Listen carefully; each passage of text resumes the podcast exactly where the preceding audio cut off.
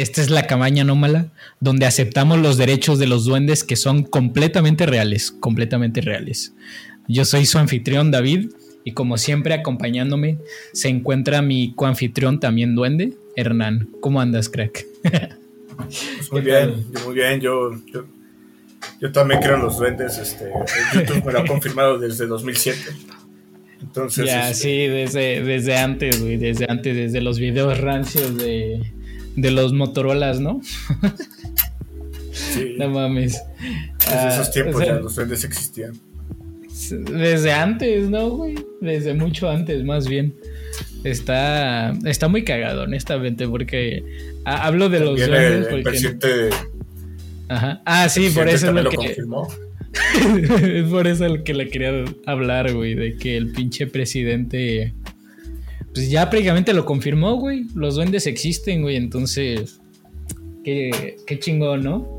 Qué chingón es vivir al lado Sí. de duendes.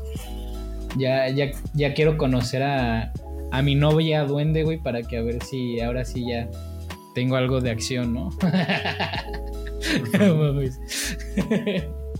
No, pero bueno, nada más entrando un poquito a ese, a ese tópico de lo de AMLO. Güey, qué pedo. qué pedo. Te- honestamente creo que a ese día no, no le dieron sus pastillas al, al, al Andrés y por eso dijo de que, ah, duendes. Y aparte lo más cagado es que ese post, bueno, sí, sí fue post de Instagram, ¿no? No me acuerdo. Ah, el, el güey se lo robó a otro De cabrón Twitter. de Twitter de hace, de hace dos años, güey. de hace dos años, entonces vaya ahí.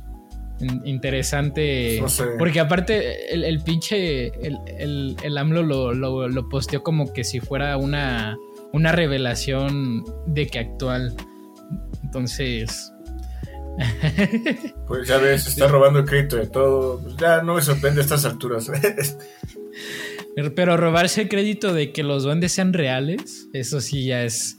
po- podría de que chingarse toda la nación, güey, pero mentir, mentir que los duendes sean reales, no, güey, eso ya es, ya es demasiado para mí, güey.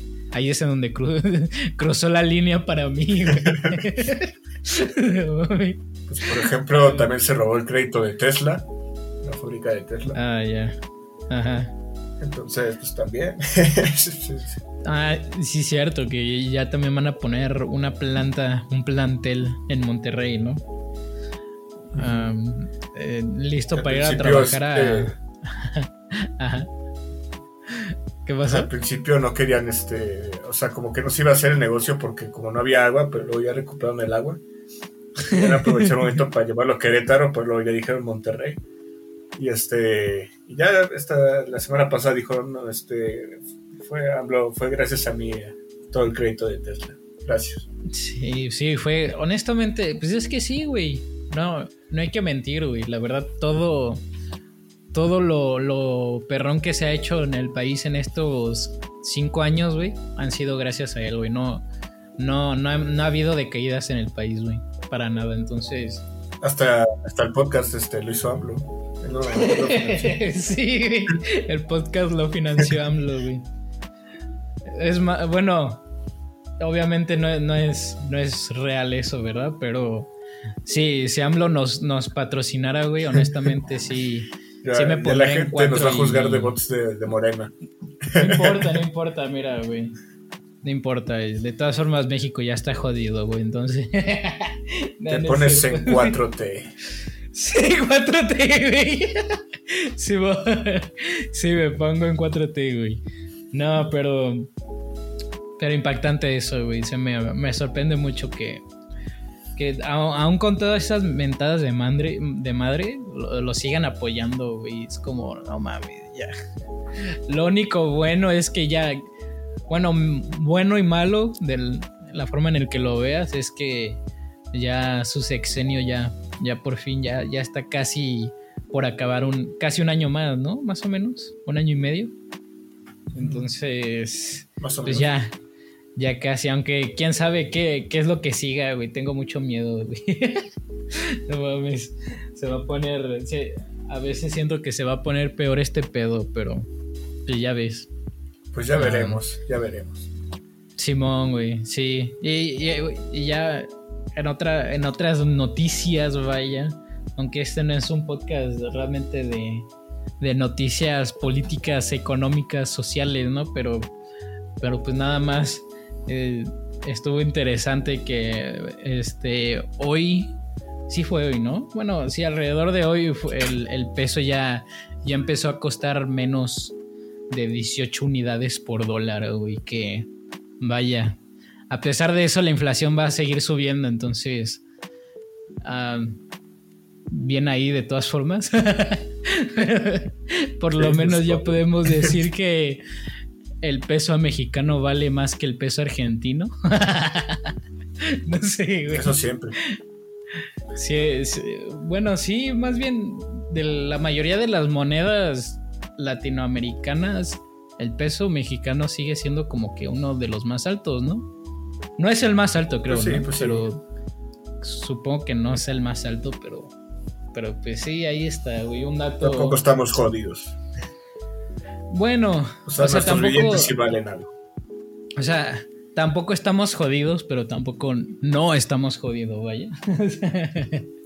Ah, ah, en, eso rápido de que tenemos, tenemos unos pesos muy chingones, güey, porque hoy me dieron un, billete de 50 con el de con el que tiene el ajolote, que a huevo, güey, ya. El ajolotito. Sí, güey, lo voy a guardar y lo voy a vender como en los güeyes en Mercado Libre de que vendo billete de 50 pesos de con, con diseño del ajolote. Ah, creo que había algunos güeyes que lo estaban vendiendo como a mil. Sí, que lo estaban vendiendo como a mil pesos, güey. honestamente el diseño está chingón. ahorita tengo mi billete de... Ajá. Tengo mi billete de 20 pesos. Y está, está, está padre, tiene un cocodrilo una garza. Ah, tiene un cocodrilo, güey. ¿En serio?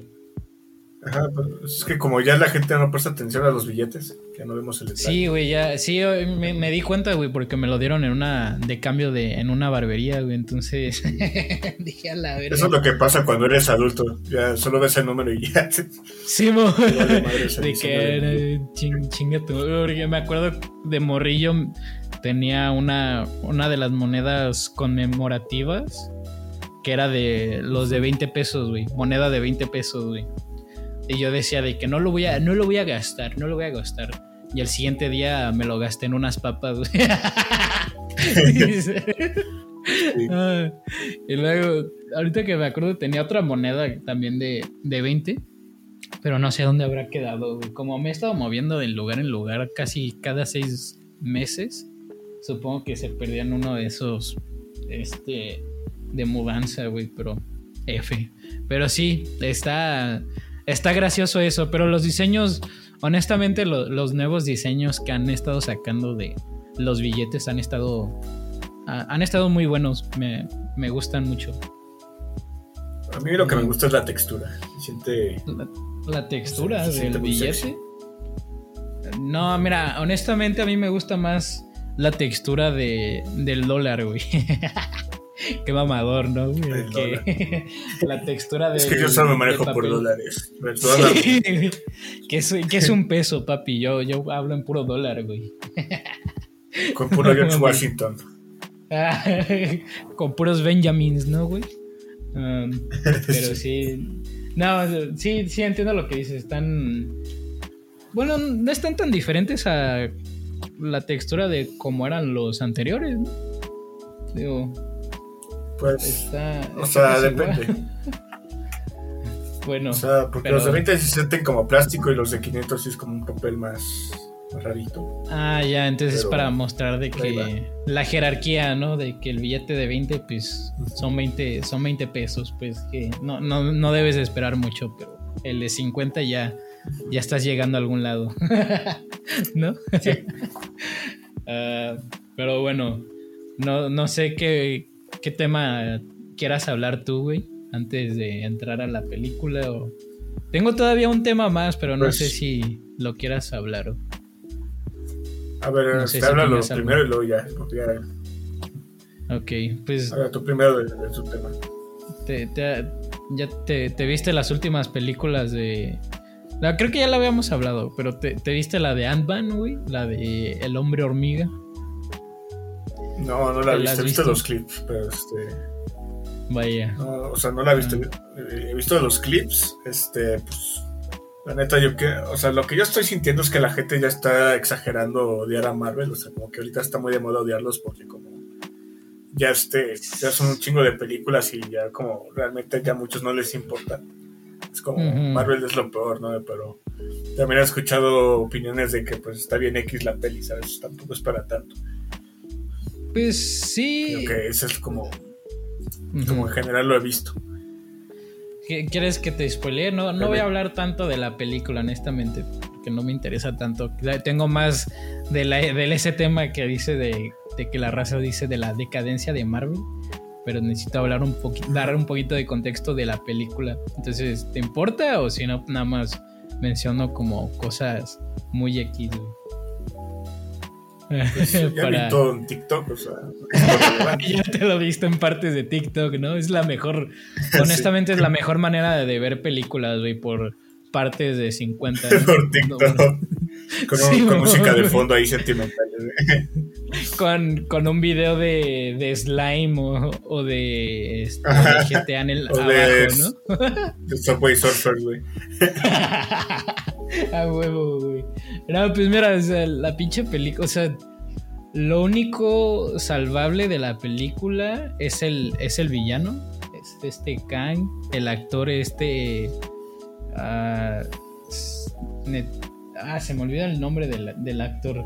Pero bueno, el, actor ah, lo interpreta muy bien, honestamente. Le, le echan... Lo, lo, mandan a la verga el personaje, que es lo que he estado odiando mucho de, las películas recientes de Marvel que no utilizan bien a sus personajes nada más para sacar chistes bien pendejos, güey, y tener un final uh, X, muy X. y ya de ahí en fuera, Ant-Man nunca me, a mí nunca me ha interesado. Bueno, solamente en los cómics, porque en los cómics sí es, es un personaje más interesante que en las películas. Bueno, es que en los cómics este es como, o sea, eh, el Hank es como pues en, los cómics, Hank Él tiene la culpa. Ah, bueno, sí, él tiene la o Sea, él, tiene de todo. O sea, él hizo a Ultron y Ultron en los cómics es un genocida como 3000% peor que, que, la película. Sí. Y de todas formas, todo el mundo le perdona todo al, al, Hank Pym. Y después el güey se dice de que ya no, ya no quiero estar con los Vengadores, me voy a hacer un antihéroe. Y después le parten la madre y regresa a ser un vengador. sí, pues, está bien denso ese, ese Está cagado. En los cómics el güey es como el, Tony Stark, vaya. En las películas, pues supongo que obviamente como empezaron con Tony Stark dijeron de que, ah, pues vamos a hacer que él sea el centro. Pues es que... Ah, lo cual X, pues da igual. Agarraron al segundo al segundo Ant-Man, ¿no? Es una identidad que es un güey más relajado, más, más chill, ¿no? Pero el, original está, está, cabrón. Sí, la verdad es que sí. Que bueno, es este Michael Douglas, ¿no? Pero pues ya viejito. Ya, ya ruquito, pero pues el güey casi ni hace nada en ninguna de las películas. Entonces, ah, sí, o sea, en sí el personaje, el actor también como que no es un actor que a mí me, gusta en particular en las películas que salga porque se me hace un, actor muy genérico. No sé si es un, una toma algo controversial porque he visto que a muchas razas le, le gusta el este, este el Paul ¿cómo se llama? El, Paul Rudd. Pero honestamente a mí se me hace muy genérico, pues, pero pues bueno, cada quien. Entonces en las películas de Ant-Man se me hace igual, igual de genérico, no tiene bueno, tiene una personalidad muy Marvel, pero no como que que digas de que ah, sobresalta de que es como que muy muy interesante, no sé si me expliqué. Pero bueno, el punto es que la pues película es como que ¿qué ibas a decir? Ajá. Pues sí, no sé, yo lo veo de otra manera, o sea, no se me hace un personaje tan interesante, pero se me hace pues lo que debe de ser una película de, un hombre hormiga. yo, yo lo veo de esa manera. Bueno, Sí, también, o sea, tampoco, es como que espero de que la gran cosa, ¿no? Obviamente. Pero, pues sí, la película sí es como. En parte es, algo aburrida porque es es mucha exposición. Cuando no está el personaje de Kang es, es muy aburrida la película. Los efectos visuales se nota que, que aquí es cuando más sobreexplotaron a sus, a sus artistas. Pobres artistas, yo sé que estaban sufriendo bien culero. Tienen, tienen un, diseño de, set muy, muy peculiar, muy interesante. Ah, al estilo Star Wars, pero si fuera. Pero como si fuera este, moléculas. Ya ves, es toda esa madre, entonces está interesante. Pero de ahí en fuera, como que es la película. La película es X, entonces muchos han estado diciendo de que no, la decadencia de Marvel ya está llegando. Lo cual no sé si es completamente cierto, pero, o sea, sí se está notando que ya la, la gente se está como que cansando de películas, pues, en mi opinión, mediocres. Entonces, la verdad, porque pues yo sí... Después, de, después de... Después de Infinity War y de Endgame, pues, o sea... ¿Qué mierda haces? Sí, después de Infinity War y Endgame, podrías debatir que a lo mejor. O sea, la gente. La gente espera como algo de ese nivel, a esa escala, ¿no? Pero. O sea, normalmente todas las películas de Marvel son, son mediocres. Sí, ya la verdad es que la mayoría. Fase, fase 1, fase 2 y fase 3, o sea, siempre han, han, tenido ese tipo de películas, pues la gente, después de ver este, 6 horas, bueno, 7 horas de de los superhéroes este, enfrentándose al mayor villano de la historia, pues están esperando ese nivel de calidad. Sí, pues mira, la, primera fase es un poquito entendible que era como que tenían sus, sus altos y bajos. Ah, y ya y ya después de la película de Marvel, la, digo, la, la, de Avengers, la primera ya es cuando empezó a hacerse bastante popular. Pero por lo menos la defensa que tiene la primera fase es que sí tiene como que una narrativa general hacia dónde se quiere dirigir. Pero ya después en la, esta, la fase 4, la que acaba de terminar, no tiene ninguna. No, o sea, ni siquiera la última película de la fase es la de Black Panther y no tiene nada que ver con las películas anteriores. Y, y o sea, si considera las otras tres fases que pasaron anteriormente, por lo menos cuando terminaban la fase, terminaban con algo que, concluía esa fase, ¿no? Entonces, si, si no concluye con algo, entonces, ¿para, ¿para qué chingados los llamas como fases? O sea, también se me hace molesto eso porque ya ni siquiera tiene sentido qué es lo que quieren hacer. Porque están metiendo un montón de, de narrativas, un montón de. Este. ¿Cómo se dice? De, ajá, de desviaciones que se sienten que no están llegando a ningún lugar y están agregando personajes hasta el culo para reemplazar personajes anteriores, pero lo están haciendo de una manera algo forzada en algunos casos. Honestamente, a mí me vale verga si son mujeres, güey. O sea, porque hay mucha raza de que, ay, es que están agregando muchas mujeres, mucho feminismo en el. En, Marvel y por eso está mamando. La verdad me vale verga que sean mujeres, güey. Pero que los estén de que forzando los personajes a de que ah, estos tienen que ser los reemplazos de, los personajes anteriores sin, sin tener un desarrollo realmente bueno. Es lo que también ya me está, eh, me está doliendo porque ya, ya no aguanto. Y ya con esta película de Ant-Man, yo. No es mala la película, güey, pero tampoco es buena. y entonces ya, ya me estoy cansando de que no sé. Ajá. La raza, la raza también se enojó por Modok, ¿sabes? Creo que, que Modok, el modo que este pudo haber sido un buen villano, porque era más villano de Avengers que de, que de que el hombre Ay, es que es, el, es lo que te digo, güey. Han estado metiendo un montón de personajes que no saben utilizar y después los, los mandan a la verga, güey. Y es como. pues si van a seguir haciendo eso, entonces para. que han existido. Entonces, sí, bueno. ¿sabes? Al final es lo mismo. O sea, la gente está acostumbrada a que sí respeten en algunas películas los cómics, pero pues al final no lo, lo hacen en todas.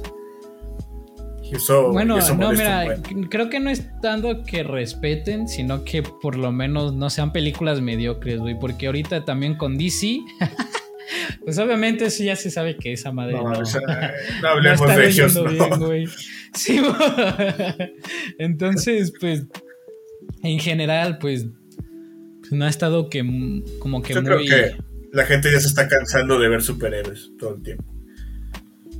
Mm, a lo mejor. A lo mejor no, no estoy completamente de no estoy completamente de acuerdo porque todavía hay gente que le está mamando a esta serie de The Voice, que todavía no, la he visto completamente, y también la esta de Invisible, sí, ¿no? Se llama Invisible. Invencible, ah, está muy buena esa serie. Pero eso está bien hecha, esas dos series están bien hechas. O sea, Es que la, fatiga viene más que están haciendo películas nada más por hacerlas, pues, o sea, ya no, no le están... Y bueno, eso no es de que nada nuevo realmente, pero de que ya está haciendo que muy excesivo la cantidad de películas mediocres que están sacando, o sea, ya es muy raro ver como una película que realmente digas de que, wow, esto esto realmente está impactando de alguna manera. No es completamente pues la sección de superhéroes, pues, sino que como los superhéroes son, se volvieron súper populares, lo están explotando de una manera en el que lo están, lo están haciendo muy, muy cansado. Es lo que, lo que yo pues pienso. Bueno, pues bueno, por eso estamos en esta sección donde realmente sí vemos buenas películas. Y este, y ahorita estamos ya este, tomando esta temporada de Óscares, donde se supone que debe haber películas que se aporten algo. Bueno, así que digamos, luego, luego las nominaciones de los Óscares, como ya hablamos la vez pasada, luego a veces sí es algo dudable. Entonces. Es muy dudable. Pero bueno, por lo menos. Mínimo. He estado viendo películas nominadas a mejor película. Simón.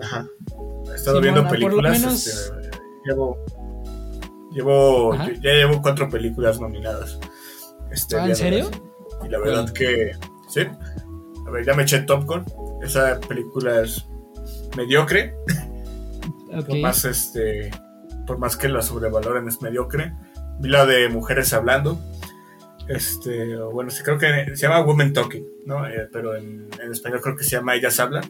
Se me hizo una premisa muy, muy interesante, muy impactante, pero muy pretenciosa la película al final.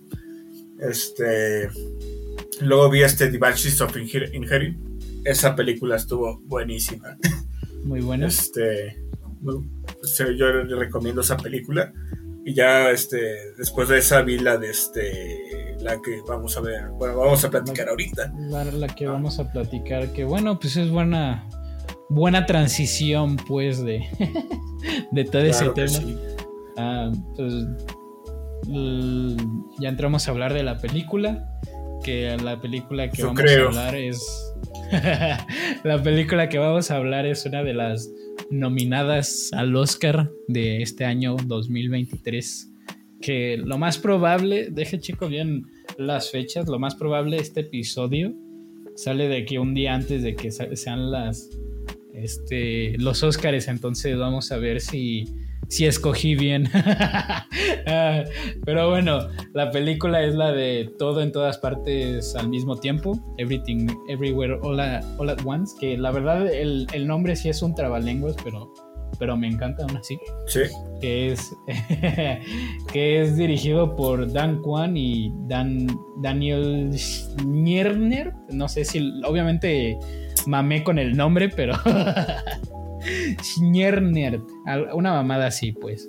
Este, distribuida por A24 como, como este, el, estudio. Y no sé si has visto alguna de las películas previas de, Dan Kwon. Sí. Sí. Este, yo vi la más famosa antes de esta, que era la de Swiss Army Man, que era donde era Harry Potter como un cadáver. Ah, ok, sí, sí, sí. Sí la escuché, ese no lo vi, no lo vi, pero sí, sí lo escuché. Decían que estaba buena, ¿no? Está, está, decente, es una película muy divertida. Ok. este, tiene, tiene muchos pensamientos medio incel. Ah, okay. Este, porque se va como por esa parte. Pero este al fin y al cabo se trata de la exploración de, la amistad. ¿no? Es, otra película de A24. Eso es un tema que tengo con A24 porque todas sus películas que siempre veo siempre su mensaje es pretencioso, es este no tan profundo como ellos quieren venderlo y pues se queda ahí, ¿no? Como una película bien hecha, pero que pretenden venderla como algo más, más allá de lo que es. Así es como yo veo siempre esa empresa. Todos mis compañeros que he estado siempre se burlan de esa distribuidora, de esa productora, porque este al final este no son películas profundas, ¿no? O sea, siempre la gente que tiene como películas favoritas dentro de esa lista, como legítimamente favoritas, siempre se ven mal, siempre los juzgan mal por el simple hecho de que se siente que no han visto más películas que, que sí se les han pensado más. Tienen esa, esa mala fama, ¿no? No digo que sea una mala productora ni nada, pero gran parte de sus películas son súper, súper pretenciosas. Pero por eso estamos en este caso, para ver si hay una excepción a este. Siempre lo hay, pero este, ¿tienes la sinopsis del, de la película? Claro que sí tengo la sinopsis y más, más, vale prestar atención porque se pone medio complicado. Se pone una anciana inmigrante china. Una anciana inmigrante china se envuelta en una loca aventura donde ella sola puede salvar al mundo explorando otros universos que se conectan con sus vidas pasadas. Está buena la sinopsis, ¿no? Ah, güey, está. Yo pensé que. sí, está. Ahí está muy claro la, sinopsis, vaya.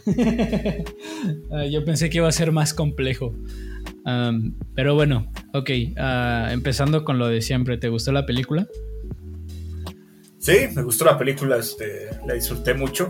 Este, la vi hace antier, yo creo que la vi. Eh, fue de esas veces que llegué muy cansado del trabajo, no tenía energías. Y este, eh, cuando estaba viendo las películas, había unas que sí me estaban este, pues, desgastando bastante, pero esta película la pude ver completa y sin cansarme. Fue, fue una experiencia muy divertida de ver esta película. ¿Era, la primera vez que la habías visto? Sí, nunca la había visto porque, o sea, siempre la había escuchado la película, pero neta me daba mucha flojera verla hasta que ya me obligaron a verla. que te digo que, que, siempre veo las películas nuevas como tres años después porque no me gusta que la raza siempre esté sobrevalorando una película. Ah, porque siempre me pasa eso, ¿no? Que dicen, esta película está chingona, que no sé qué, que la verga. Y luego llegas al cine a la vez y esta película es una puta mierda. Sí, sí, a mí este, también, también no me gusta que, me sobrevendan las películas. O sea, quiero, yo lo quiero juzgar por mis propios méritos, pero cuando te la, te la pasan diciendo de que esta película es la ultramamada, luego como que andas esperando, como tus expectativas son de que muy altas, ¿no? Entonces son de que, ah, pero sí, este, entonces sí te gustó la película, ¿no? a mí me gustó la película. Sí, yo. Eso es, me, gusta mucho. Me gusta mucho la película en, general. Hay, hay unas pequeñas cosillas que ya noté este, en, la, segunda. En mi, segunda vista. Pero son. Podrías decir que son cosas así muy pequeñas que ya es cada quien. Pero en general, la primera vez que lo vi y. Qué malo que no lo, lo, lo viste en el cine, ¿no, verdad? ¿O sí? No. Porque este está todavía en el cine. Eh, bueno, la reestrenaron en el cine por, por ser nominada. Entonces. a mejor película. Y está nominada a muchas este, nominaciones. Está... pues sí, la redundancia. está nominada, creo que a mejor edición, está nominada a mejor guion este original, está nominada. Tiene 11 nominaciones a, los. Ah, deja, los recapitulo porque son demasiados, es como el Mad Max. De, verdad, este sí, Simón, tienes razón, tiene mucha razón. Entonces tiene mejor este guion. Tiene mejor este. Este mejor soundtrack. Que bueno, para mí, pues. No le presté pues, tanta atención, la verdad, al soundtrack. Sí, no, no lo vi, ok. Ajá. Este tiene mejor película, obviamente, mejor dirección. Eh, tiene mejor actriz principal. Ah, tiene mejor actriz de reparto también. Tiene uh. mejor actor de reparto. Tiene, uh, tiene dos nominaciones de actores de reparto. ¿En serio? A la verga. Sí, güey. es- ¿Quién está- es? O, o sea, sea, es esta. Tenemos a Jamie Lee Curtis, que ella está súper feliz, que es la, es la personaje que, que era de los Sí, impuestos. Si no conocen a Jamie Lee Curtis, es la protagonista de Halloween. Su primera nominación en toda su vida. Entonces está súper orgullosa de este proyecto. ¿Es en serio que es su primera Este, nominación? o sea, de pues, es que no, personaje tampoco es una secundario. buena actriz, o sea, bueno, o sea, no, toda su tampoco es una mala actriz, güey. O sea, no, bueno, O sea, estuvo- sus películas la más famosas es donde se intercambia el cuerpo. La de Halloween y la donde cambia de cuerpo con su hija, no sé, no me acuerdo cómo se llama esa peli. la de Pero, este- Viernes de Locos, ¿no? Ajá, Viernes de Locos. Esas son sus películas más famosas. bueno, tienes razón. Y honestamente actúa muy bien en esta película. Creo que es un personaje que ella pudo desarrollarse ella misma.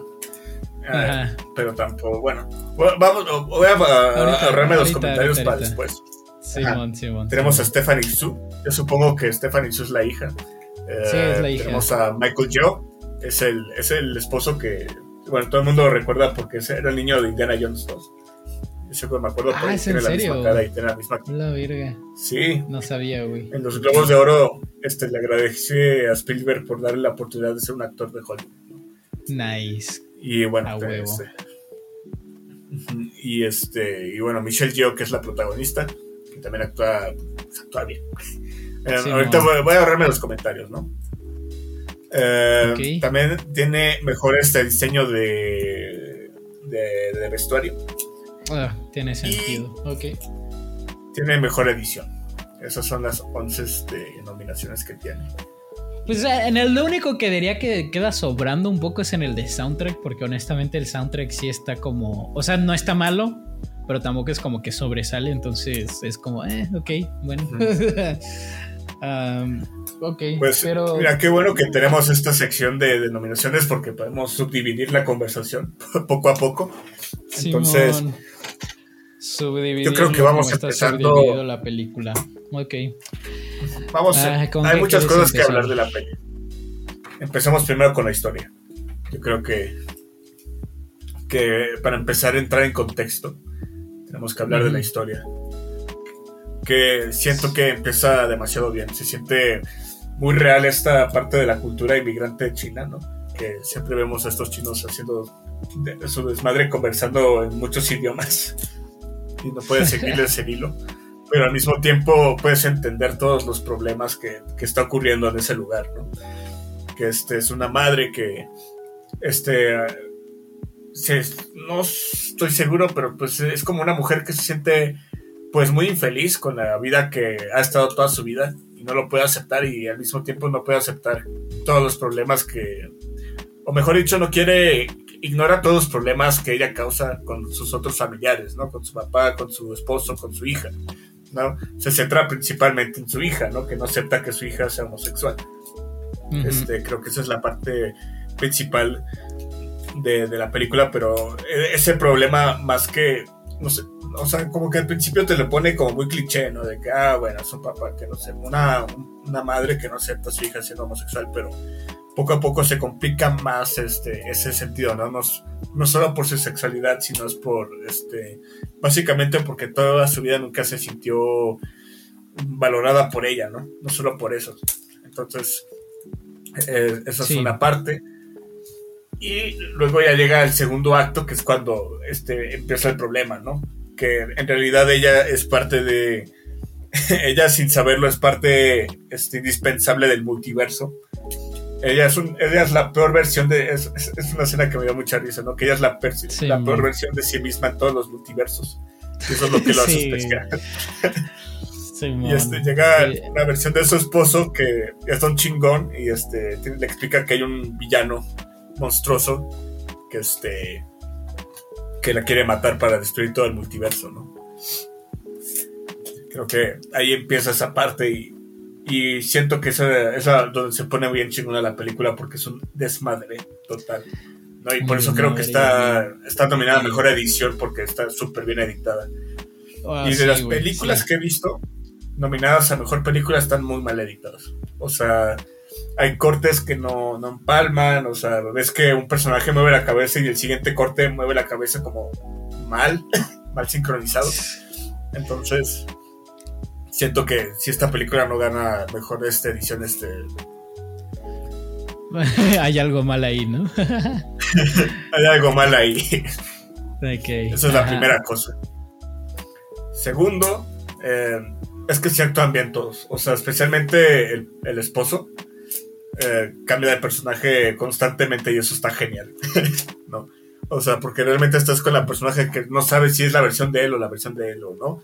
Y para que la gente entienda bien lo que está pasando, pues bueno, se supone que ya vieron la película, ¿no? Pero para los que no la han visto, pues este, eh, la forma en cómo funciona es que tu cuerpo en el mundo original lo puedes intercambiar en otro multiverso con un, como una interfaz de multiversos. Básicamente tu mente se va a otro cuerpo, ¿no? Así es como controlas a este individuo en otro universo. Mientras que tu cuerpo está como en modo automático haciendo su vida, tú estás en otro lado este, consiguiendo eso. Y además, este, tienes la habilidad de, de agarrar habilidades de gente de tu multiverso. Entonces, este personaje puede agarrar su mejor versión de ella en artes marciales o este. Pues sí, más que nada se centra más en las artes marciales, ¿no? Para partir madres a los villanos. Que pues, está, tan chido. Me gustó mucho el universo. Creo que es muy creativo la forma en cómo lo hacen. Se siente muy fresco, se siente muy natural. Y bueno, hablando de, de Ant-Man, ¿no? Que son multiversos y, la chingada y es un desmadre total porque el tiempo. Como que me acuerdo que vi el clip de TikTok de Kang donde explica todo de los, de los viajes en el tiempo y los multiversos, todas las versiones de él. Y me dio hueva. O sea, una escena de cinco minutos explicando pendejadas que realmente me importa. O sea, puedo haber dicho. Realmente no. O sea, en una película de acción no, te importa cómo funcionan los universos, solo sabes que existe un universo que tiene su propia lógica y te lo demuestra, pero no tienes que explicarme los cinco minutos. Así de, de, acomplejado se pusieron en Marvel por tanta, tantos hoyos argumentales que, que tienen 25 películas, ¿no? Sí, así de exhausto. Esta película, pues, solo es una película única. No creo que vaya a tener una secuela ni nada. Ah, este, es muy. Bueno, no, creo. No, creo que no. Y Esperemos que no. Con todo ese universo. Con todo ese universo tan complejo se puede entender bien con solo acciones. Entonces, eh, siento que esa es la parte padre de la película. Eh, no sé qué tú quieras hablar, porque aún tengo más cosas que hablar de la historia, pero sé ah, no, pues, o sea, es que es muy. la historia me gusta mucho en general. Me gusta cómo está dividida, cómo está estructurada. Me gusta mucho como el mensaje final, al, final del día. Me gusta como el mensaje anti-nihilista, no sé si es como la palabra correcta. Porque es prácticamente pues de que de que no, no valemos nada, pero pues entonces eso no, importa, ¿no? Entonces eh, está, me gusta mucho y me gusta todo el viaje, todo, toda la aventura que, que toda la trayectoria que hay dentro de la película desde, desde el inicio, que es muy, hasta cierto punto, a pesar de que es una película muy, podrías decir, absurda, se podría decir, ah, aún así puedes bueno, por lo menos en mi caso yo me relacioné bastante con, con los personajes. Entonces yo siento que es como, a pesar de lo absurdo que es todo el viaje y toda, toda la historia y hasta ciertos puntos la narrativa, aún así puedes entender perfectamente como este, a los personajes, lo que sienten, este, sus motivaciones, este, sus emociones, vaya. Entonces me, gusta mucho. Puedes comprenderlos, o sea, te simpatizas Con, sus problemas, ¿no? Te simpatizas con el, sufrimiento que tiene su esposo, se llamaba, ¿cómo se llamaba? Waylock. Waymont. Waymont. Que honestamente es mi personaje favorito, güey. Waymont es, es mi personaje favorito. porque es un Ed Flanders, quiere vivir la vida muy tranquila, pero está sufriendo porque ya está exhausto de, del matrimonio, ¿no? O sea, ya lo siente que su esposa no, no le, no, no sea como que de las mejores esposas, vaya, ¿no? O bueno, no como la idea que él tenía de, ella, vaya. Entonces. Este, te sufres, también sufres mucho con la personaje de su hija que se llamaba. Eh, El, el Joy, Joy, Simón. Joy. Joy. Joy, que es una chica que solo quiere la aceptación de su mamá en todos los aspectos posibles, ¿no? Porque la ve como, no solo la ve como una persona gay, sino como una, una persona perdedora que solo no, no sabe cómo trabajar, no aprovecha las oportunidades, ¿no? Y de igual manera, me encanta, me encanta y no me encanta que este, que la protagonista sea la mamá. O sea, se me hace una muy buena protagonista, pero al mismo tiempo, o sea, desde, el, desde que llega el, villano principal, que es la hija, o sea, es una versión malvada de su hija que quiere destruir el universo completo. Ahí es cuando se pierde un poco la sutileza. porque este. Es como, ah, tú eres la razón de por qué mi hija es gay. No. O sea, sí. O sea, una persona sí pensaría de esa manera. Pero tampoco, o sea, siento que está muy exhibido, ¿no? O sea, ahí es cuando este, notas que el arco de ella es este, aceptar a su hija como es, cuando yo sentía que era más que nada este, aceptar que ella estaba como mal, de cierta manera que sí lo hacen, pero no sé, siento que lo pudieron haber hecho más útil. Mm, Ese aspecto. Podría ser. podría ser. bastante obvio. Para ah. todo, o sea, para toda la metáfora que, que estaban haciendo gigantesca hasta el final, siento que eso lo hicieron demasiado obvio cuando ya se había demostrado desde el primer acto que pues, ya era homofóbica, ¿no? Que no aceptaba a su hija. Y además te lo filman de una manera que una persona conservadora lo detestaría, ¿no? O sea, la novia de, de Joy es el estereotipo total de una... Yo siento que sí es el estereotipo y por eso siento que está medio... O sea, estos directores son medio incels porque siempre hablan de este tipo de temas sexuales de una manera muy... Eh, no diría que creepy, pero sí muy, este, pues muy simple. ¿Tú crees? Yo creo que sí. Ok, bueno, no he visto de sus otras películas, entonces no, yo no puedo reafirmar eso, vaya. Pero, ok, bueno, lo, puedo ver.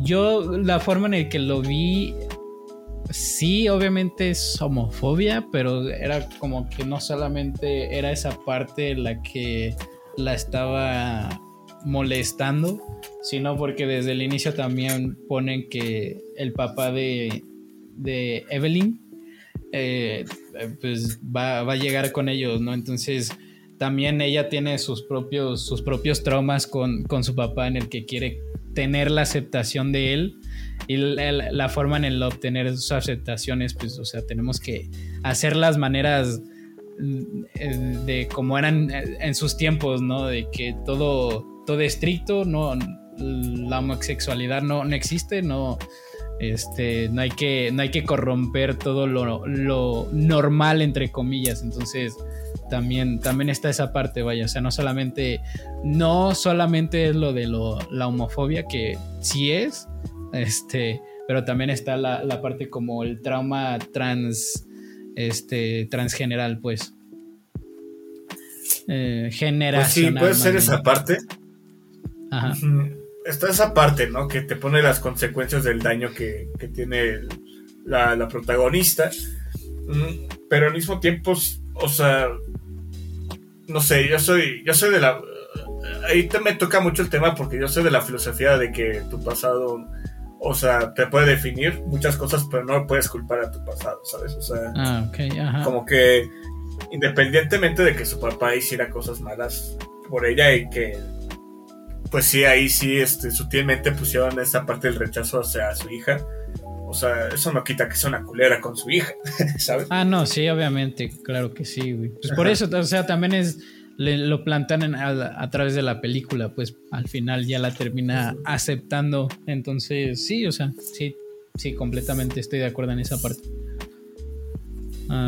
pero sí, o sea. Pero sí, Evelyn se me hace una personaje por ejemplo, eso que estabas diciendo, ¿no? De, de Ant-Man, ¿no? Que es un personaje, pues, muy simple. Y estamos, o sea, ahorita estamos hablando de Evelyn, que para mí es una personaje súper interesante. Por esos mismos rasgos, ¿no? O sí, que es un personaje que sí, o sea, sí ves un arco, pues, o sea, sí ves como un desarrollo de personaje de, de donde empieza, donde termina. Y, y es muy interesante ver todo ese desarrollo en comparación de un personaje como alguno de Marvel que es como muy plano en el sentido de que inicia de la misma manera y termina de la misma manera y es como ¿para qué chingados entonces veo la puta película, no? Entonces, ¿cuál, es el interés? Y aquí, o sea, aparte de todo lo demás que hay en la película, los personajes, especialmente Evelyn, llega, este, recorre un desarrollo impactante que, que simpatizas, ¿no? Simpatizas bastante con el personaje. Ajá, incluso aunque sea. Esas son las historias que me gustan, ¿no? Que el personaje es muy culero y que, o sea, moralmente te tendría que caer muy mal, ¿no? Este, ya he visto muchas películas, este, especialmente las películas de los 70 son así.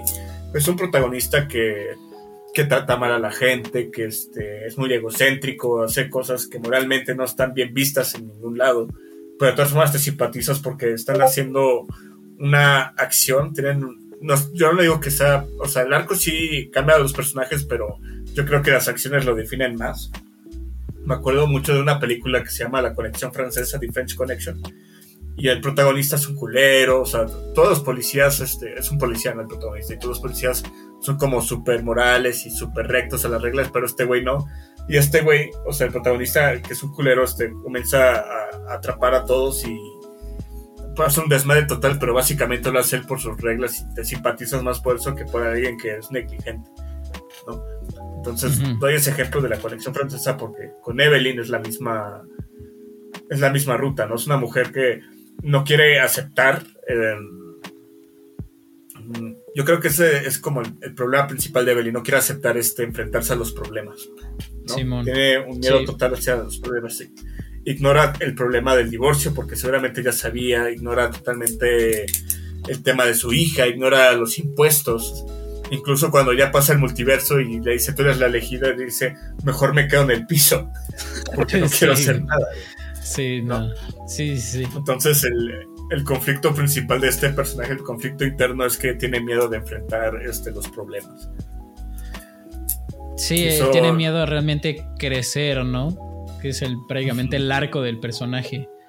Este, levantarse a hacer algo, pues ya. Más que crecer es este. Es enfrentarse a, a, los temas nihilistas que estabas mencionando, ¿no? Porque desde el principio te están diciendo que ella trabaja, pero ella trabaja mucho no por un propósito, no para mejorar la familia, no para las este, para mejorar la economía, sino para sobrevivir, ¿no? O sea, ya desde cierto punto de vista ya sabe que ella ya sabe que nada importa, ya no, en la existencia misma es irrelevante, ¿no? Pero es este arco donde tiene que aceptar que, así es la vida y que tiene que enfrentarse a ese miedo, porque si no, este, todo lo que le resta de su vida no lo, no lo va a disfrutar. Y vemos este, esta última escena, es lo que me estaba preguntando cuando vi la película, este, y la terminé, fue porque el último plano es en este en la cita con la chica de, los impuestos, ¿no? Sí. Es porque en esa parte que está súper feliz, ella por fin ya puede enfrentar los problemas que, este, que, son insignificantes ahora para ella, ¿no? Y es un, es un bonito mensaje, siento yo. Y es un mensaje que, que mucha gente se puede reflejar, ¿no? Especialmente con nuestra generación, que pues, la, la generación ansiedad que básicamente siempre ha tenido mucho miedo de, enfrentarse a problemas que, que, hay mucha incertidumbre, ¿no? ¿no? hay un futuro prometedor para nosotros, ¿no? Siempre han dicho que la economía se va a poner mal, el calentamiento global, las enfermedades, este, pues que no se va a conseguir una casa, que los empleos, va a haber más desempleo que, que siempre, ¿no? Y que básicamente ya estamos muertos, ¿no? Eso es lo que refleja la personaje de, de, de, Evelyn, ¿no? La incertidumbre, pero al final, pues como seres humanos tenemos que enfrentar esos miedos y que quizás este, en generaciones pasadas la, la pasaban más fácil, pero pues ahora nos toca a nosotros este, enfrentar esos problemas que ya este, que son nuevos y que pues, tenemos que descubrir cómo solucionar esos problemas. Ahora sí, fue muy profundo la, lo que acabo de hablar, pero este, creo no, que... No, pero pues ese es el punto. La película realmente te trae realmente a... Lo cual me gusta, me gusta mucho la película porque te trae a reflexionar no solamente en los... como el mensaje de la película, sino realmente internalizarlo para decir, ok, ¿y qué, qué, hago con esto para mí? ¿no? O sea, es más como un mensaje, podrías decirlo, aunque suene un poquito cliché o, o corny, vaya, pero este, un mensaje como motivacional, vaya, para, para ti mismo, pues, o sea, tómalo, o sea, desde que sí, la, pues sí, el, como la película dice, y creo que es Joy quien lo dice, de que pues no, al final del día no, el universo no importa, o sea, somos, somos nada en el universo, pero pues con eso puedes hacer que valga algo para ti, ¿no? Entonces, es, es lo que me gusta, pues, en general y te digo, o sea, todo el viaje que, que, este, que se hace para llegar a ese punto es, es sublime, pues, o sea, realmente te deja, bueno, la, de,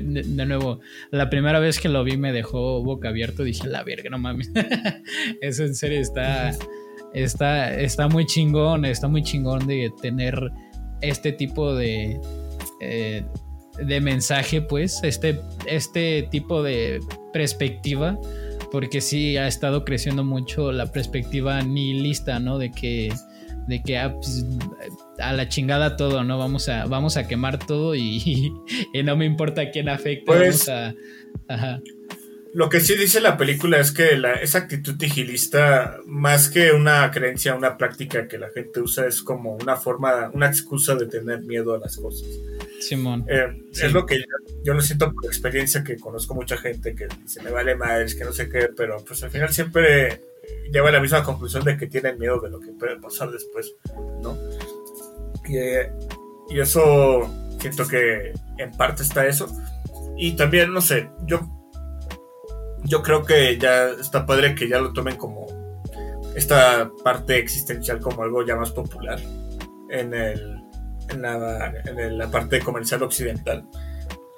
Uh, no, digo, no me dejó la boca abierta porque no es por mamón, pero ya he visto cosas más densas. Si han visto anime, este, tienen temas más densos que, esta película. La neta. Entonces, este, mm. tampoco fue que me impresionó bastante porque la película al final es de aceptación. Uh, aceptación en general de, de la vida, ¿no? cuando, no sé, siento que puede haber temas más profundos, ¿no?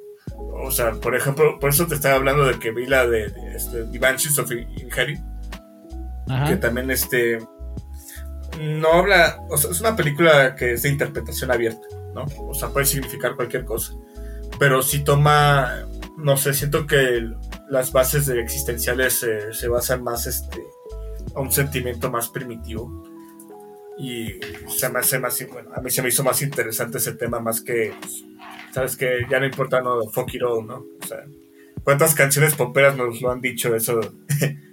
ese mismo mensaje que nos pone este Everything Everywhere All at Once. Lo que hace impresionante la película y lo que sí la gente le impacta es la forma en cómo lo cuenta, que es bastante original. Sí. Y es un más que el discurso, creo que es un logro cinematográfico la forma en cómo lo cuentan. Y ahora sí voy a la siguiente sección. No, mira, antes, antes de que pase, sí. el, el discurso, sí, igual y no es como que el más profundo, para nada. Porque obviamente ya han habido estas conversaciones mucho antes, mucho antes de esta película. ¿Mande? Ah, sí, desde siempre, sí, desde siempre, sí. Sí, pero, o sea, creo que lo que, me, lo que me quería dar a entender es más que me gusta que ya se esté siendo como que más expandido, pues, o sea, más, eh, más popularizado, que no solamente se quede en el tipo de, pues, pues la vida está jodida y pues así, así se va a quedar, ¿no? Y también la parte en el que, en la forma en el que presenta ese, e, ese mensaje. Porque obviamente puede haber cualquier, cualquier película podría ser un mensaje de que disfruta la vida, no importa las chingaderas que te pasen, ¿no? Pero la forma en el que lo cuenta es lo que realmente lo hace como, lo, hace elevar de que, ah, ok, ok, realmente estoy captando este mensaje y no solamente es un mensaje que va a estar ahí para que la gente diga, ah, ¿no? O sea, realmente es un mensaje que mucha gente sí va, sí va a agarrar y, y sí lo va a tomar como, por lo menos para internalizarlo, vaya. Es lo que, lo, que me quería hacer entender con, lo, que, lo que había dicho. Más que nada. Es una forma, yo digo que una forma simplona de explicar que cómo, cómo disfrutar la vida, ¿no? Y siento que esa, es una manera de, entretener a la gente y una manera en cómo puedes entrar a, a, un discurso más profundo de lo, que, de lo que pone la película. Yo creo que es una buena introducción. Siento que la película anterior de estos dos directores tiene un mensaje similar, pero diferente porque era de, amigos y disfrutar también la vida de otra manera. tiene el mismo discurso ahorita que me doy cuenta, pero lo cuenta muy diferente. Y, este, y en esta película sí lo cuentan de una manera más, este, más, yo diría que, no sé cómo decirlo, no tengo la palabra, pero lo cuentan mejor. Vamos a dejarlo así. ¿no? Uh, ok. Y eso, y, lo cuentan mejor. Ahora sí me voy a la siguiente parte, por la parte técnica cinematográfica que, que, se hizo, porque es un esfuerzo cabrón lo que hicieron. O sea, de todas las películas que he visto, yo creo que esta es la película que más se esforzaron apasionadamente, diría yo, porque pues. Sí, o sea, ponemos Ant-Man y seguramente también se esforzaron lo mismo. pero la, pero la pasión es lo que, lo que hace la diferencia. Eh, o sea, en esa película, la de Ant-Man, obviamente, de seguro están de que sobreexplotados. Entonces, aquí se nota obviamente que hay una, que hubo una pasión de que eh, extrema hacia la película, o sea, para realmente tener lo, mejor que se pueda tener de en esta película, pues entonces se, nota, se nota muy cabrón. Sí, se nota muy cabrón la pasión que tienen con el cine, con con los homenajes, o sea, cuando el mundo donde está hizo Kung Fu, hace homenajes a todas las películas de Kung Fu, y ya cuando llega con el esposo, que es una versión este, soltera de él, le hacen el homenaje al Wong Kar Wai. Eh, pero es el homenaje de Wong Kar Wai más cabrona que he visto, más, más obvia que he visto en mi vida, ¿no? O sea, los verdes, la composición, que este, la apertura, que, que todo se va muy lento y trabado. Eh, que a mí me encanta. Wong Kar es de mis directores favoritos. Eh, nice. Eh, esta parte es la parte donde se pone densa que vemos todos los multiversos de, la chica y se ven también los, este, los directores de, efectos especiales ahí en una parte en, una reunión de Zoom. vemos su versión animada, vemos su versión sexosa, vemos su versión, vemos un chico de versiones, ¿no? La versión de la roca también está genial. Ah, la versión de la roca es muy, muy buena. Ajá, me, gusta mucho esa escena eh, también por, por, cómo está puesta en, eh, puesta en escena, más que nada, porque pues realmente nada más se escucha el ambiente y es puro, puro subtítulo, entonces es como un momento de tranquilidad intensa, que es lo que realmente trata de hacer el, hacerte sentir esa escena, ¿no? Pero está, me gusta mucho, pues también la, está, está muy inesperado también de que saquen las rocas, ¿no? O las piñatas, las piñatas. Ah, sí, la versión de las piñatas, sí, cierto. Sí, las sí, sí, piñatas, güey. el, universo de las piñatas, el universo de las salchichas. El universo de las salchichas que está... La verdad es está que... un poquito... Para nosotros es asqueroso, pero para ellos está muy rico. Pero pues para ellos está rico y normal, ¿no? Supongo nutritivo, a lo mejor. No sé, yo, yo, yo, lo vi más como sistema reproductivo de catsup y mostaza. ese, universo. Simón. Simón. Uh, sí, está. Ah, y me encanta. El universo de Rakakui. Ra Raka. Rakakui. Ay, el mapache. Estúpido, Simón, el mapache, güey. Que. Ya, o prometo que ya está la última vez que comparo con Marvel, pero con la de Doctor Strange, que no mames, pinche película, se supone que era multiverso, güey, multiverso, mis huevos, nada más ahí como realmente dos lugares donde realmente son interesantes y todo lo demás es X. Y aquí en una, película que ni siquiera tiene preestablecido nada del multiverso, porque no tiene películas anteriores, obviamente, eh, lo, hace de una manera perfecta, pues. Entonces, por eso también de que se nota. se nota muy chingón que, sí. Sí, sí, sí, sí.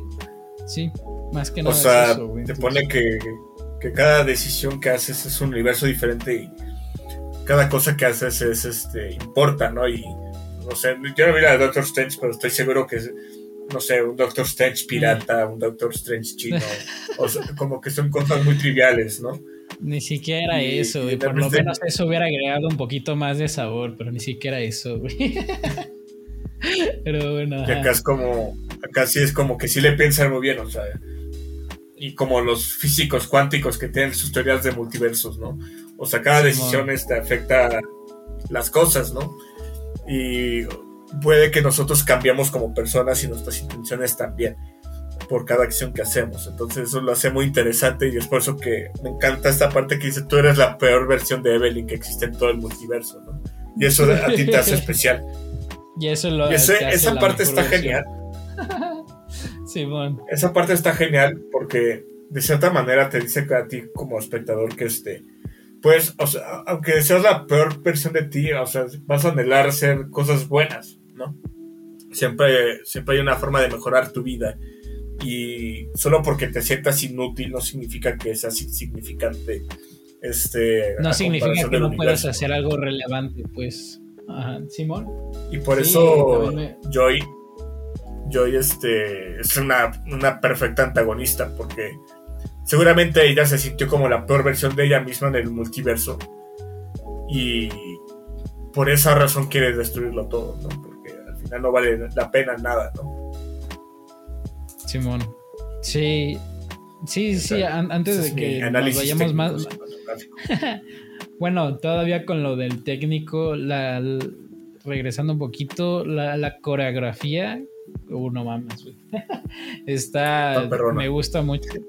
Está muy, muy chingona, está muy fluida, me gusta, me gusta. Dije que ya no iba a mencionar a Marvel, güey, ahora sí ya prometo que es el último. Pero joder, o sea, no mames. Eh, no mames, la, coreografía en la película está impecable, o sea, no... Me, me encanta mucho, me encanta mucho este tipo de, de peleas y las peleas con los pinches güeyes con un güey con el trofeo en... Bueno, los dos tienen como un trofeo en, el culo, ¿no? Para, para poder eh, saltar en canalizar su versión de... está muy... Está, está muy estúpido, pero en una manera que funciona para la película, que obviamente ya está establecido dentro de la película. Pero aún así, aunque esté completamente ridículo, aún así la coreografía sigue estando muy perrona en, esa escena. Ah, en esas escenas, vaya. Y sí, me, gusta mucho. También con la cuestión de los vestuarios, por lo menos con Joy, sí está, sí está denso. los vestuarios que utilizaba, en el que cambiaba, estaban muy, muy... Se inspiraron mucho.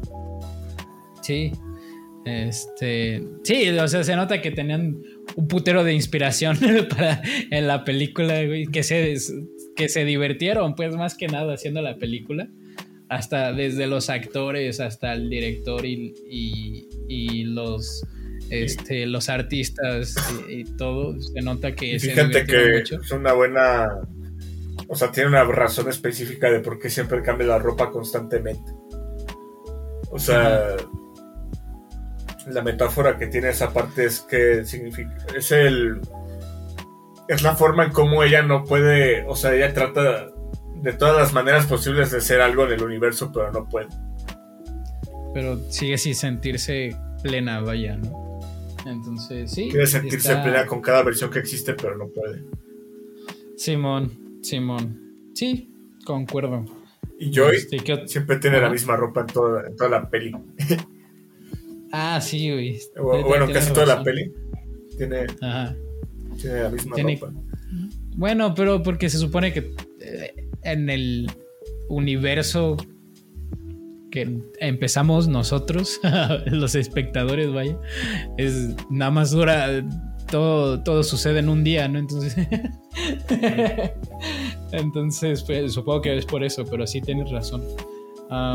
sí, bueno, mira, también quisiera hablar de la parte de las de los símbolos que utilizan mucho en la película, principalmente el círculo, que ya al final le explican de que ah, pues es prácticamente porque el, círculo es lo que significa la vida, dar vueltas sin sentido en este continuamente en, o sea, esa es la vida, pues.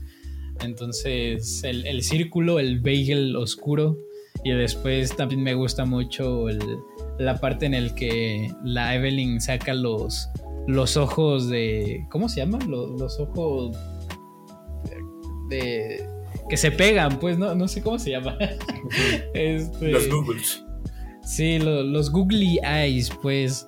Y me encanta mucho que es prácticamente, se lo pone en ella y es prácticamente de que ah, abrió abrió su ojo, ¿no? Pero su tercer ojo, vaya, pero no, no es de la manera tan, tan, tan, tan genérica de que, este, de que, ah, como, ah, güey, no mames. Bueno, ya, ya voy, a romper la promesa que dije hace como es que unos ¿por qué viste, ¿por qué, por, qué viste Ant-Man?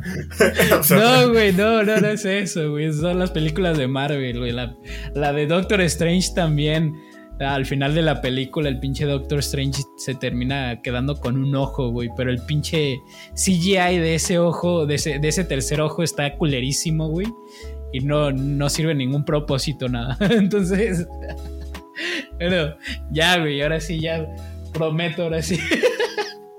pero sí, me gustan esos simbolismos que tiene la, este, la película. Son simbolismos... Eh, o sea, son simples, vaya. son simples, pero funcionan. Ah, son muy simples, son para... Funcionan, funcionan mucho los, el simbolismo y lo disfrutas. No es como que giras los ojos como, ah, o sea, sí hablo el tercer ojo. O sea, hablo el tercer ojo, pero es la forma en cómo el personaje puede percibir las cosas, ¿no? Sí.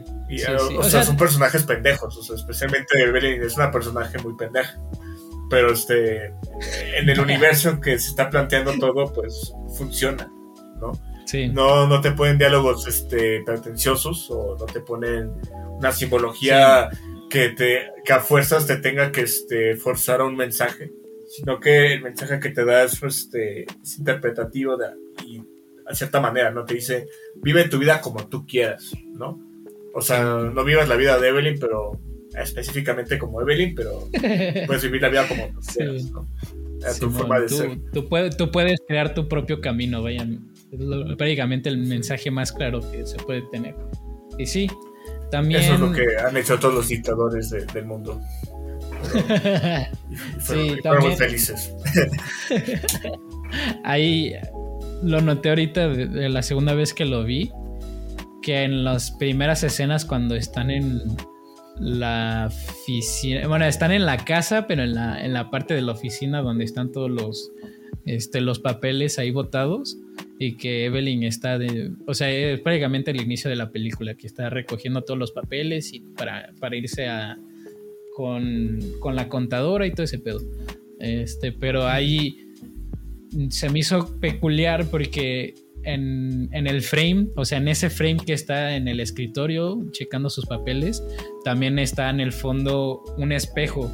Pero ese espejo está específicamente posicionado en dos escenas específicamente para que esté siempre en encuadre Waymond. O sea, siempre esté en encuadre dentro del, del espejo se me hizo, se me hizo muy, muy chingón eso, porque en el, el, primer encuadre que está el, espejo, el espejo está prácticamente recto, o sea, está derecho. Y, pero de todas formas entra, entra en encuadre Waymont y aparece en, aparece en el espejo. Y después sale de nuevo otra escena en, esa misma, en, en, ese mismo lugar. Y ahora el, espejo está en, en diagonal como hacia el, por donde está el refrigerador, que es también en donde está Waymond y literal todo, todo ese encuadre es de, de Waymond. Me gustó mucho eso. Y ya después de que muere el, el alfa Waymond, ahí se vuelve una, volvemos una escena más ahí en, en ese lugar, pero ya el, espejo está mirando hacia el techo. Entonces se, me hizo muy curioso eso, me gustan esos, esos pequeños detalles que es como igual tampoco es como que la gran, la gran cosa, pero me gustan, pues, o sea, de nuevo se nota realmente que, que hubo bastante, bastante pasión por, por muchos aspectos de la película, vaya.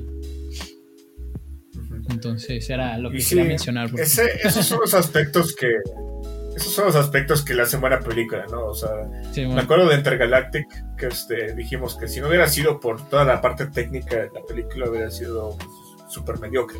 ¿no? sigo sin ver esa película, pero es la, película favorita de muchas personas. Entonces, no sé, tengo, tengo, me, era de lo que hablábamos al inicio de, esta, de cuando iniciamos a hablar de la película, es que muchos lo, los, lo venden demasiado como que es una la mejor película de, la historia, pero honestamente dudo, dudo la veracidad de eso, pero, pero muchos dicen de que no, sí, es una buena película. Bueno, regresando al tema, ¿no?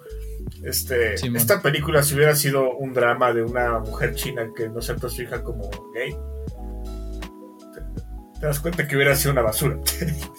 Pues sí, eh, pues obviamente, ajá me acordé de cuando vi la de Verdo en el cine, me acordé de un este un tráiler que pusieron que era la película más genérica que había visto en mi vida. Genérica, era como pusieron este a Hugh Jackman, pusieron a muchos actores famosos. Era de un papá empresario que tenía que aceptar la vida personal de su hijo. Ajá, Va a ver esa mierda. Ah, bueno. Pues, pues raza que no tiene otra opción que ver, no sé. no, había buenas películas en el cine ese día. no, había nada en el canal 5, güey. Esta película, yo, yo digo que por el, logro, eh, o sea, está muy entretenida, el logro técnico es lo que, lo que forma la película en sí. Eh, sí. Igual la historia. O sea, todo está vinculado, todo está tan bien vinculado que, que te gusta mucho la película la historia, la narrativa, los, los, aspectos técnicos, sí, todo está. Fueron todos los elementos que, que, lo hacen genial, ¿no? Buenos actores, o sea, súper talentosos. todos, los actores fueron súper talentosos. Sí, más bien deberíamos mencionar de eso. Yo, honestamente siento que todos los personajes, como mayormente principales, hacen un trabajo espectacular.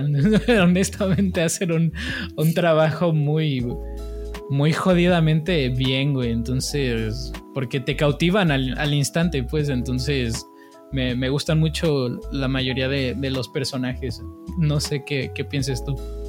La actuación es muy buena. Pues yo creo que vienen parte del casting porque agarran actores chinos muy famosos. O sea, Michelle Yeoh, que es este Belin, este es la chica del Tigre y el Dragón, que fue la película que popularizó las películas de Kung Fu en los 2000. Me gusta que se parodie ella a sí misma, ¿no? De esa manera y que gran parte de su vida se esté involucrada, porque yo creo que eso le apasionó mucho a esa actriz. Que este que gran parte de su vida se ponga vinculada a, la película, ¿no? Igual, este, pues, o sea, creo que ella principalmente es la, que, la que se puede reflejar ese tipo de cosas todos los actores, Jamie Curtis, este, James Hong, que, que Kwan, como que les apasionó tanto el proyecto que se meten, ¿no? Sí. A, esos personajes. Sí, no. sé, yo siento que a partir de la dirección como que sí pudieron este como tocarles el sentimiento de estos actores. Entonces creo que eso es lo que lo hace funcionar muy bien. Tendría que investigar más de cómo se hizo el making of de, de, las películas, pero, pero sí. Sí, o sea, lo más probable es de que conectaron bastante bien con, este, con la historia, ¿no? Y dijeron, ah, pues, pues vamos a darle lo, mejor posible, que se nota bastante. Ah, sí, o sea, cuando tienes un buen equipo en todos los aspectos y mucho talento en todos los departamentos, sale algo genial, ¿no? Y, y cuando todo el mundo está trabajando en equipo, se nota que, o sea, en esta película específicamente se nota que fue un, fue, fue un buen trabajo en equipo en todos los aspectos departamentales. O sea, desde dirección, desde guion, desde actores, desde luz. Todo, todo, todo se siente ya hablé bien simple ahorita. Pero sí, básicamente todo eso este, se, se, compagina, básicamente. Sí, o sea, todo es coherente, pues, o sea, todo está entreconectado, vaya, y funciona bastante bien. Sí, pues sí, honestamente, fuera de lo que ya mencioné, es una muy buena película, trabaja muy bien el concepto de multiverso, debería de ser un ejemplo base por ya que muchas películas de superhéroes se van a estar empezando a basar mucho en el tema de multiverso, entonces por lo menos tenerlo como un poco de base esta película es muy bueno. La narrativa, los personajes, este, las cuestiones técnicas, como ya mencionamos, ah, funcionan muy bien. Ah, obviamente hay algunas partes que son un poquito más simples, pero ya va, pues ya, ya depende de cada quien, ¿no? Ahí ya realmente, si buscas como que mensajes mucho más profundas de este del pensamiento humano y, este y cómo la filosofía de cómo este cómo vivimos y cómo deberíamos de vivir pues obviamente no va a ser tampoco porque tampoco la película se toma muy en serio pues o sea sí hay partes que se eh, que son como que toman seriedad pero en sí la película es toma lo absurdo, lo hace, lo hace suyo para dar un mensaje de no importa, no importa lo absurdo que sea la vida, tú sigue viviendo lo tuyo, ¿no? Entonces, es, si tienes con esa expectativa de que es de un mensaje simple pero claro, lo vas a disfrutar mucho en general. Ya es mi opinión, pues, porque yo así es como me pasó, pues, entonces, pues no sé qué es lo que tú opines. Pues sí, yo siento que ese sería el mensaje. Evidentemente, ya hablando de problemas, o sea, como problemas mentales y enfermedades, este, pues se complica mucho más ese tema de vivir la vida loca, ¿no? Pero eh, en general, en ese aspecto, en general, en ese aspecto, yo creo que, por eso te digo que se me hace muy simple, ¿no? El, mensaje, ¿no? Porque al final vive la vida loca, ¿no? Que pues, pues, pues sí, trato. ¿no? Siempre trato. pero evidentemente siempre va a haber bajas en la vida. Y yo siento que en parte lo he aprendido muchas veces con muchas discusiones con gente que pues sí ha enfrentado otro tipo de problemas este, de ese tipo que pues se pone muy complicado el tema no no simplemente es disfrutar y decir fuck ¿no? sino que siempre tendremos este, muchos demonios adentro no y esa es la parte que me hace diferir mucho con la película. Yo siento que el mensaje pudo haber sido más profundo, pero no creo que sea la intención de los, este, de los directores, ¿no? Y, eso es lo que lo hace divertida la película. Porque si hubieran hecho un tema muy profundo, este, no, hubiera tenido tanto chiste la película, la verdad. Se hubiera vuelto muy pesado, en mi opinión, entonces... Se hubiera vuelto pues pesada, se hubiera vuelto muy complicada y no, no hubiera no se hubiera solucionado, bueno, si no hubiera concluido muchos arcos ahí. Entonces yo creo que en esa parte lo hicieron bien. Aunque no, no estoy de acuerdo con lo que ellos digan. Pues bueno, está bien. Sí. Digo, de nuevo, o sea, cada quien es logra como conseguir lo que lo que le, le da la película. Pues de todas formas, al final del día funciona hasta cierto punto, ¿no? Lo que lo que nos deja la película. Podría ser más profundo, a lo mejor, pero pues de nuevo. Pues, no necesitaba ser profundo la película. Yo creo que era eso, es la fórmula que tienen esos directores. No necesitaba la Es la forma en cómo esos directores piensan y está bien. Sí, está bien. Eso, ah. es lo que ¿Qué, eh, ¿Qué, más tienes? ya no. ya es todo, vaya. ¿Quieres pues mencionar algo más? Pues es que ya hablamos de los efectos, de la edición, de los actores, de escenas en particular. Creo que en general, este, ya hablando de todos los este, simbolismos que tenía la película, creo que fue una buena enriquecimiento de sabiduría. Simón. Pues mira, entonces a ver, Este, ¿tú, ¿tú qué piensas de, de la película? Si merece ser nominada, güey, a, a mejor película del año, güey. Pues mira, tendría, tuve que haber visto como 200 películas para decirte eso. No estoy seguro. Yo normalmente siempre veo mejores películas afuera de las nominaciones. En este caso, este año no vi casi ninguna, entonces no puedo dar una buena opinión, pero por lo que he visto de las otras nominaciones, este, el que debe de ganar sigue siendo Bardo, aunque ni siquiera esté nominada a Mejor Película. ¿No está nominada a Mejor Película? Esa es mi opinión. No, está, nominada a Mejor Película Bardo. No. está nominada a Mejor Fotografía nada más. No la, no la he visto, ver, sigue, siendo, sigue siendo Bardo la mejor película del año. Este creo que está bien que esta película esté nominada porque honestamente lo que he estado viendo pues tiene mucho pues de qué honestamente de nuevo como está, está nominada Avatar y Top Gun no, no entiendo pero bueno no entiendo o sea, o sea, por lo menos a comparación este sí güey, comparación de esas películas son 10 veces eh, mejor güey entonces uh, no. uh, pero sí, yo siempre sí. voy a decir que va a ser Bardo aunque no va a ganar ni madres este año esa película.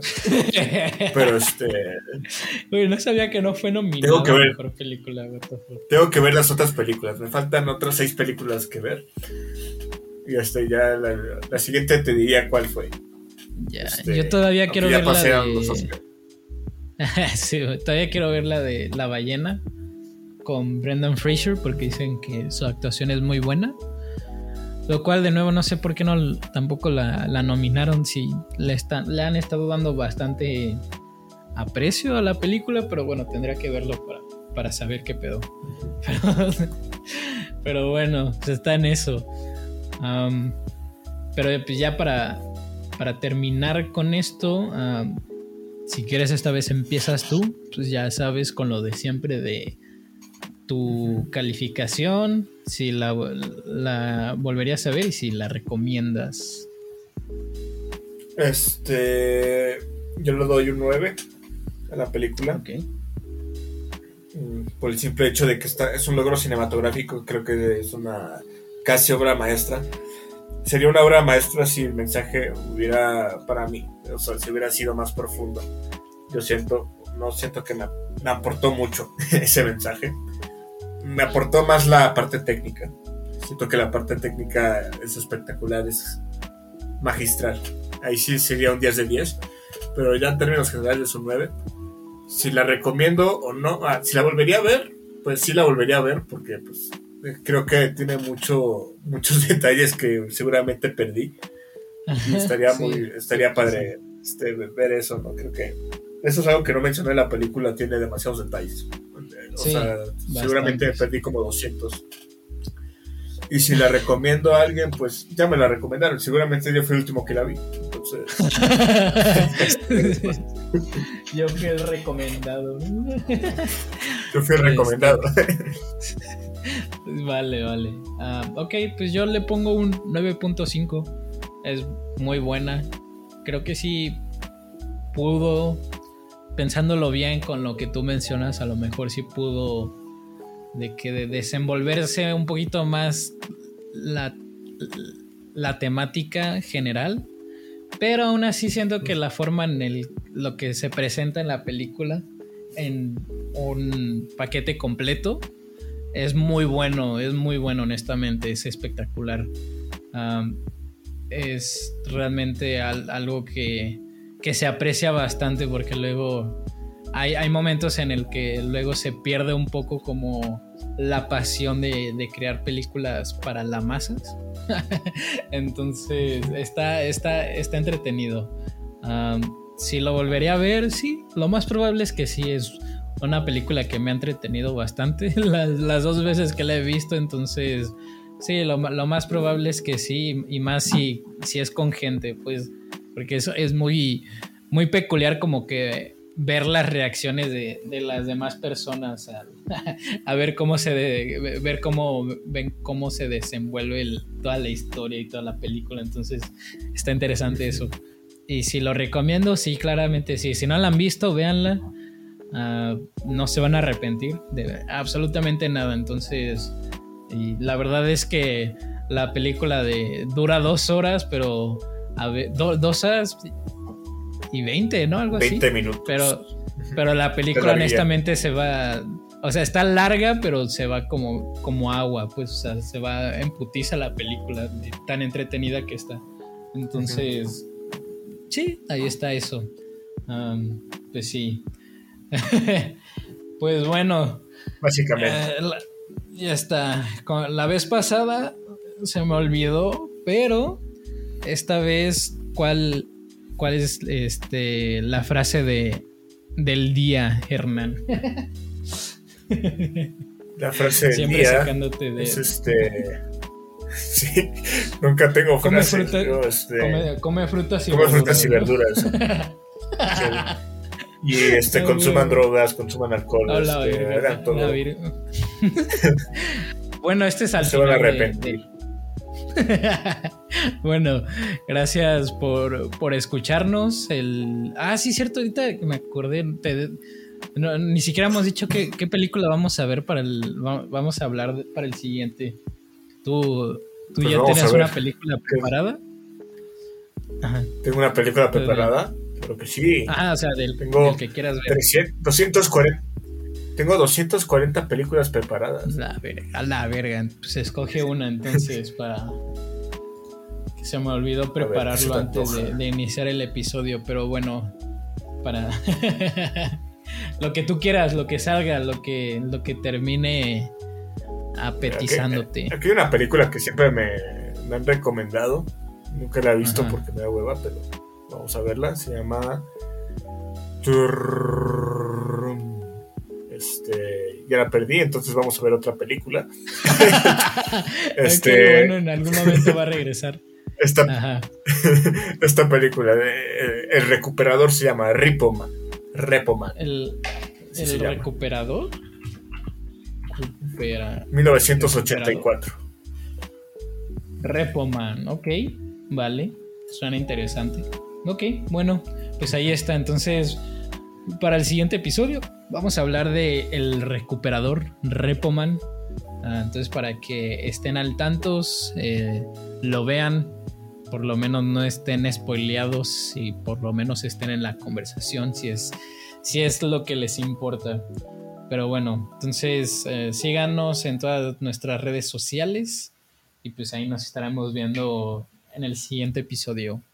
Bye. Bye bye.